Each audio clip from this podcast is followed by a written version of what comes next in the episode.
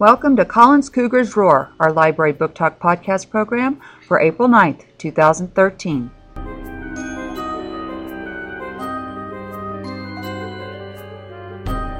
Today, Jayde from 4B is going to tell us about a spooky book that she has really enjoyed this year.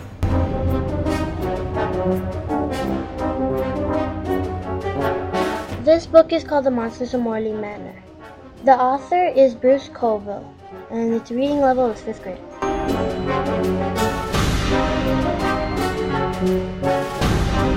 This book is about a brother and a sister go to a garage sale and find a box. Inside the box are tiny monsters. They need to help the monsters in a mission that they need to complete, or else the earth could be destroyed. My favorite thing about the book is when Anthony, the brother, was put into an alien's body.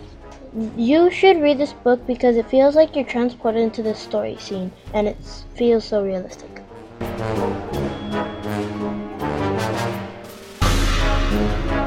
Thank you, Jayde, for joining us and telling us all about The Monsters of Morley Manor. Boys and girls, if you'd like to read this book, come on by the library and check it out.